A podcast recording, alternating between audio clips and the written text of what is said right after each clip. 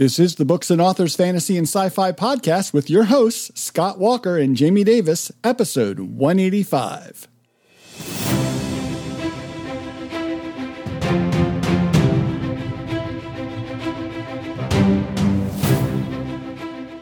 Hi, I'm one of your regular hosts, Jamie Davis, author of Fun Fantasy and Sci Fi Reads.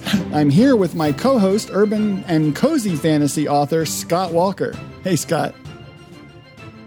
Hey Jamie, how you doing, man? I loved I loved that little intro. You changed my um my my prefix on my author title. I love that. Well, hey, you know, you got the new cozy thing you're working on. What's going on with that?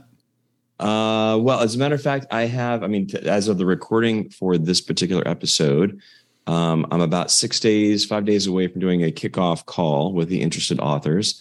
I'm still keeping things under wraps, but very excited about that. And technically, I do have a cozy novella out. So your edit is warranted, I suppose. Yeah, for sure. And, and if people haven't picked it up, they definitely should. It is, it is amazing and a lot of fun and definitely f- checks all the boxes for a cozy urban fantasy. I, I mean, I like to think so. The reviews seem to be good. So I'm going to go with that. what have you been working on, my friend? Um, I have been hard at work writing uh, the second book in a new urban fantasy series that I'm working on. It's going to I'm going to launch the first three books via Kickstarter as a pre-launch this summer. So uh, I've got book one done. I'm working on book two now. I'll have book three finished before the Kickstarter, so people will be getting their books pretty quickly after the Kickstarter is finished.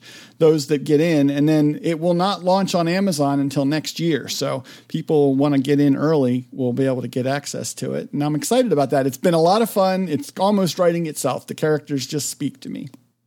Well, having read book one already, you, you, shared an early copy with me. I am not surprised to hear that. It is a quintessential Jamie Davis book. It's going to be awesome. Someday we're going to have to delve into what that exactly means. But uh, I'm glad to hear that. That's awesome. Um, why don't we get into this week's episode guest? Because I'm really excited to get into this. Um, do you want to read Shavonne's bio? Yeah, sure. I'll take it. No worries. Um, S.W. Clarke lives in Washington, D.C. with her partner and two identical but unrelated cats. And yes, they judge her every day.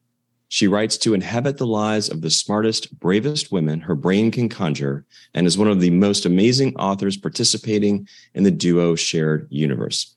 All right, without further ado, let's jump into our interview with S.W. Clarke, or as we know her, Shavonne.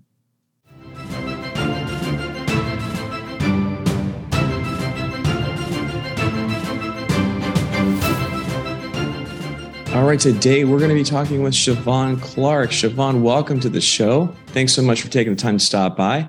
Uh, give us a quick intro. Tell us about what kind of books you write and maybe even a little bit about how you wound up being a writer.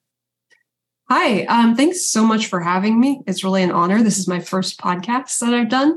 Um, so, my name is Shavonne Clark. Um, I write as S.W. Clarke. Um, those are my first two initials, as you could probably guess.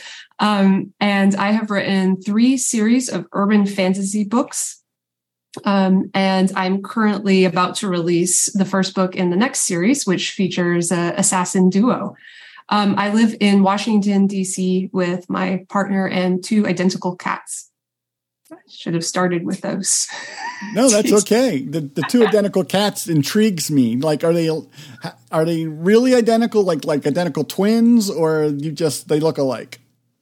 Uh, they actually are completely unrelated. Um, both of them were found um, many years apart. They're they were both homeless cats, um, but they're both I guess they're called tabbies, um, and and people always ask if they're siblings, but um, no, not at all. But it's really awesome having identical cats for that reason.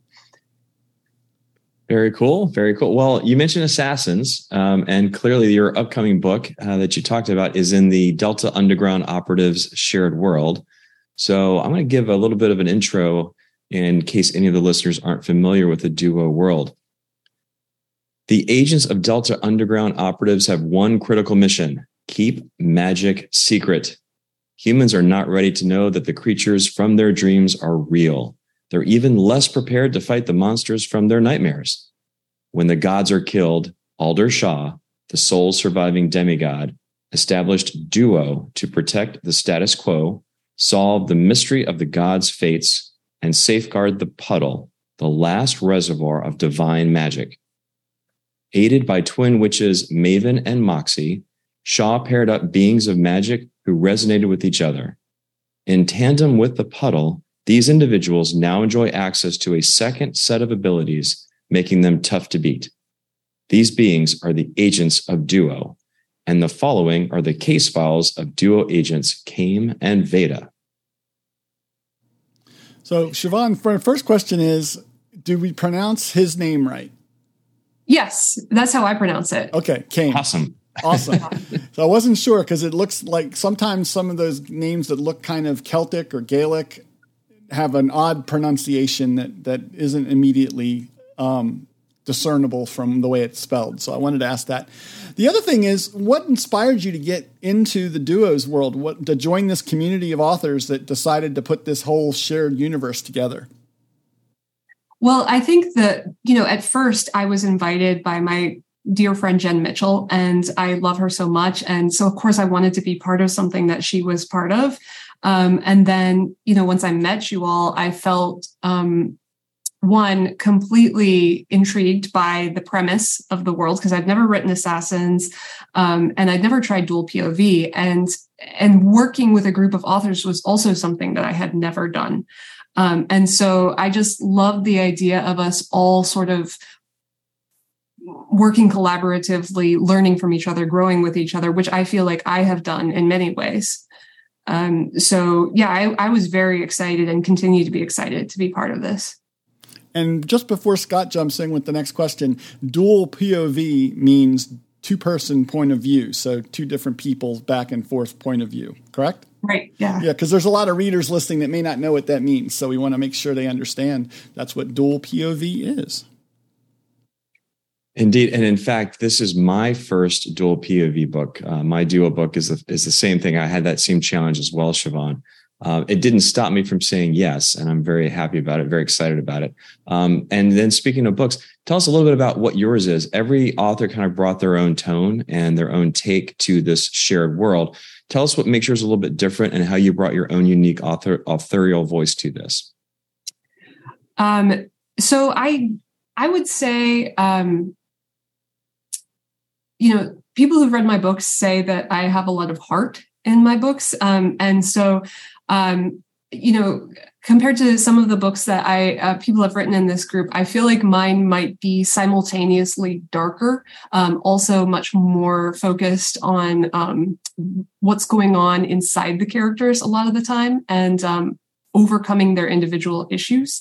Um, but also, there's a lot of um, desire and hopefulness um, in each of my characters. Um, so, yeah, I would say that's one of the things that sort of is a hallmark of my books. That's a perfect lead into my question, which is introduce us to your characters. Like who who are Kame and Veda? Uh, so Kame is a fallen angel, and uh, Veda is a blind psychic. Um, and they are, I, I originally wrote them to be essentially foils of each other. So he's kind of dark and grumpy, and she is, um, she's not chipper or bubbly, but she is certainly, she hasn't got the darkness that he has. She's comparatively lighter. So, um, your novel, it's called Whisper and Blade, right? Mm-hmm. So, who, which one's Whisper and which one's Blade? Uh, she's the Whisper, um, and he's the blade. Um, and so the the idea behind that is that she she hears whispers um, because she's a psychic, so she hears people's thoughts. Um, and she also is sort of the shot caller when they're on missions, and he wields a blade, but also he's the one who does the killing usually. Got it. Got it. So um, the the two you kind of set them up to be automatically opposing did you do a ton of research? Like what are the origins of these two characters? Maybe how did, did they wind up at duo to begin with? And um, how much of this did you discover as you were writing and how much of it in terms of like background did you prepare before you started writing? Um, I actually prepared very little before I started writing. I really like the discovery process. So I, I picked a race, um, you know, for each of them or a species um, and and then their abilities, their powers. Um, and so, you know, I, I imagined that he had been fallen for a long time, which l- lent a lot of jadedness to his character. And then Veda, I, I wanted to make her past a mystery. And so I gave her amnesia and she, um, two years before the start of the novel, uh, wakes up at the duo headquarters, not knowing who she is or her background, and and that's part of the discovery of the book, and which I discovered along the way. Awesome. I love that, and and I'm going off script a little bit here, but that discovery process I think is is so important to the way I write, and it sounds like the way you write, and and I often find that I feel like if I surprise myself, then I probably am going to surprise the reader too. I feel exactly that way. And I think for me, it's one of the greatest joys of writing is when you you don't know what's going to come out of you. And then you're surprised, delighted, maybe you're tearful, but um, you feel emotion so strongly. I find that I do when I write um, in that way. So Kame and Veda are your your heroes in this story but there has to be a bad guy. There's always a villain, bad woman, bad person, whatever.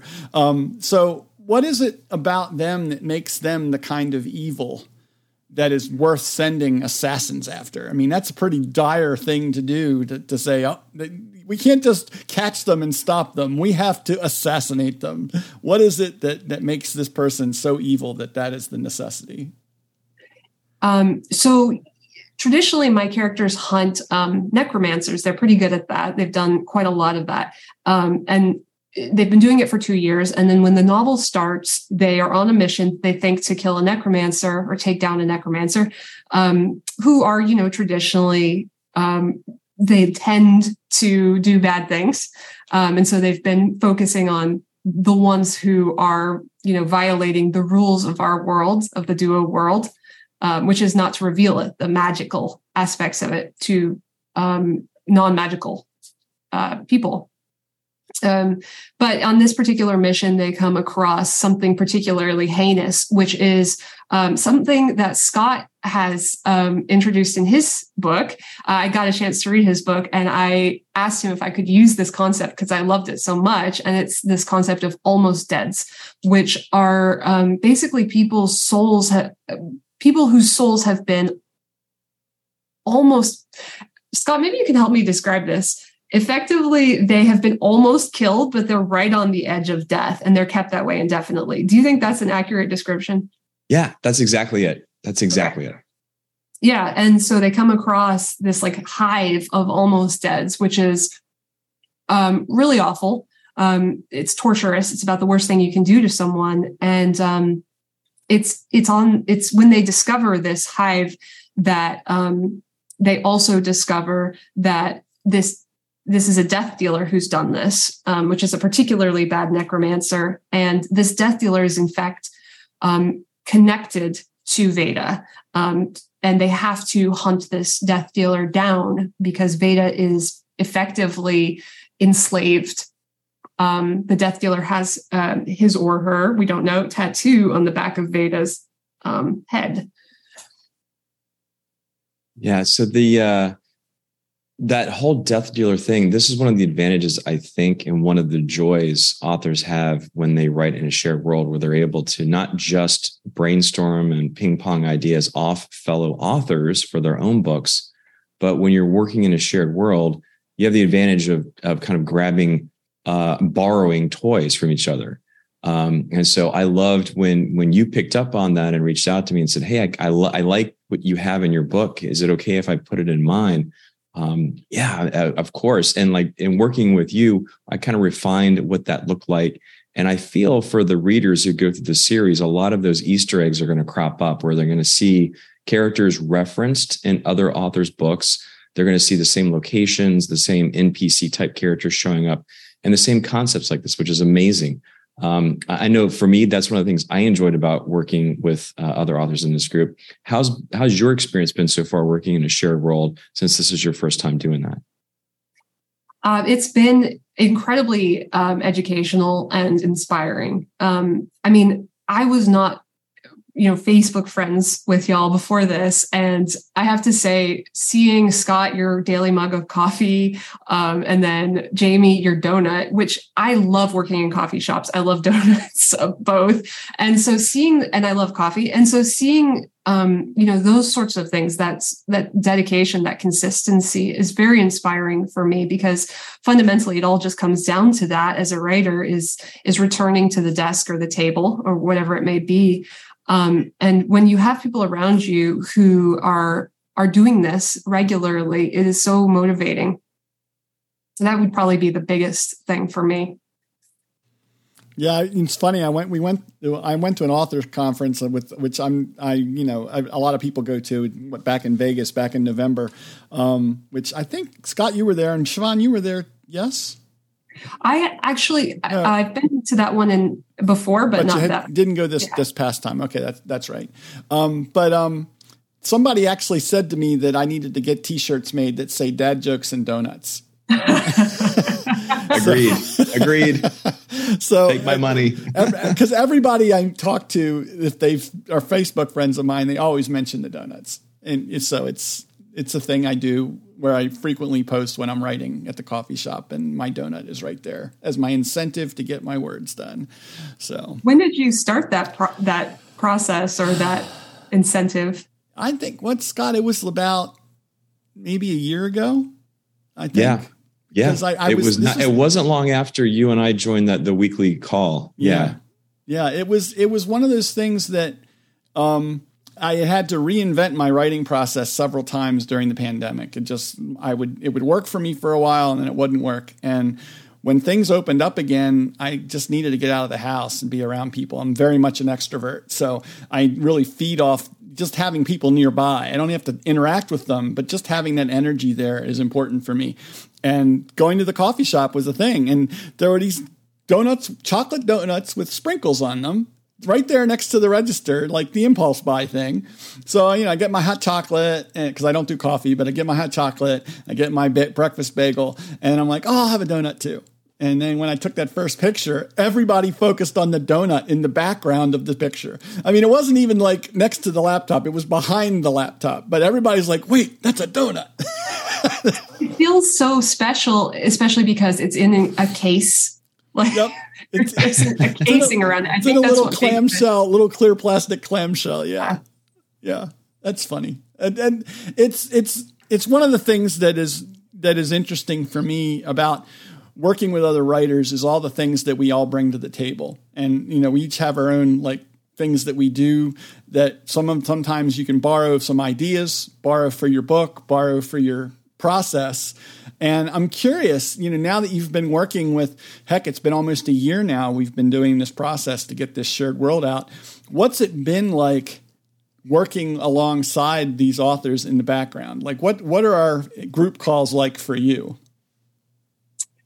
Um, I mean, I think that one of the one of the wonderful things about being on a Zoom call with a bunch of writers is that there's this binding force that doesn't exist if you're, say, on a work call, right? You're all there because you work for the same company.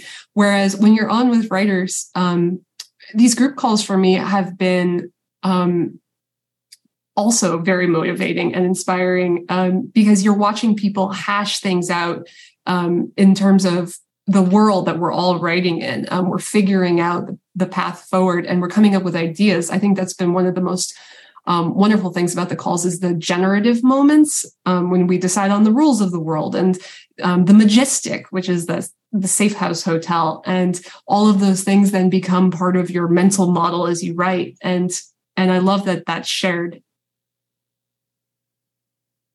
Totally, I, I totally agree. Um, before we get too far down the road, tell us about um, how you would pitch or frame this book. I don't know how many you're planning on writing in the Delta world, Duo world, but how would you pitch or frame this book compared to your previous works? If you were to explain this or pitch it to someone who's not familiar with this world or this series, maybe they know your other books. How does it compare to your other existing novels? Um, so I would say that there's there's one sort of fundamental hallmark thing that's true um, in all my books, which is I write um, heroines. Um, this is dual POV, yes, but um, one of the things that I do focus on with both of these characters is writing main characters who have troubled pasts um, and who are um, dealing with those pasts as they embark on the events, the story in this series. Of course, yes, there is a lot of heart uh, as well. Um, but I think one of the the really interesting things that happened with this was this was my first time writing a male POV um, and writing characters who are bouncing off each other. Um, so readers would get that that familiar sense of characters who are working through what's going on inside them. Um, but at the same time, there's sort of a fun flavor to it that hadn't existed before. That's awesome. I, I really like the um, the way that you work in the pasts of these characters because I think that that type of background, that backstory, is so important to understanding their motivations. Yeah, um, to me, that feels like um, everything um, in in books is you know exploring the complexities of what's going on inside someone's mind, but then coupling that with suddenly I can launch a fireball at someone. Um, that discovery of how you, your life changes when you gain power um, or when you learn how to wield power in different ways. Um, and how that affects how you feel about yourself and how you feel about the world. Well, since I have the power now, I can actually wield the power to start the no wrong answers portion of our podcast. This is our rapid fire questions where we give you five questions. There are no wrong answers. Um, just give the first thing that pops into your head when we when we run through the questions here, and we'll see what um, that matches up to. Maybe some readers out there are like, oh, that's cool. I, I like that too. So we'll um, okay. we'll get you in there, and um, I get the first one. So here we go. If you could have an unlimited supply of one thing, what would it be? Time. If you could snap your fingers and learn a language, which one would it be? Chinese. Favorite book growing up? The Last Unicorn. What famous person would you want to have dinner with? John Steinbeck. Wow. Your first concert was? A classical concert when I was eight years old. My best friend's grandmother took us. Nicely done. Nicely John done. Steinbeck too. John Steinbeck. Did not, didn't see that coming. Slip, He's slip my in, favorite. That's oh, that's so awesome to slip in the deep author reference there. I was like, wow, okay. the East of Eden is is just the most incredible book I've ever read, and I I just recommend it to everybody I can. Very cool. Very, very cool. All right. So, Whisper and Blade due out soon. Um, how can they uh, find that book and how can they find you online, Shavonne? Um, so, the book is up for pre order on Amazon currently. And so, if you look up Whisper and Blade or S.W. Clarke on Amazon, you can find it there. And um, you can also look me up at swclarke.com. Fantastic. Thanks so much for joining us today. Jamie, any last words here before we say goodbye to Shavonne? No, I'm just, I'm so glad Shavonne's here. And um, by the time we recorded this, um, it does actually comes out right before your book is launching. So it'll be a little bit early for some folks to pre order, but some folks may be listening to this and it's already out, which is so awesome. Oh, thank you so much for having me. It was really fun. Ditto. Ditto.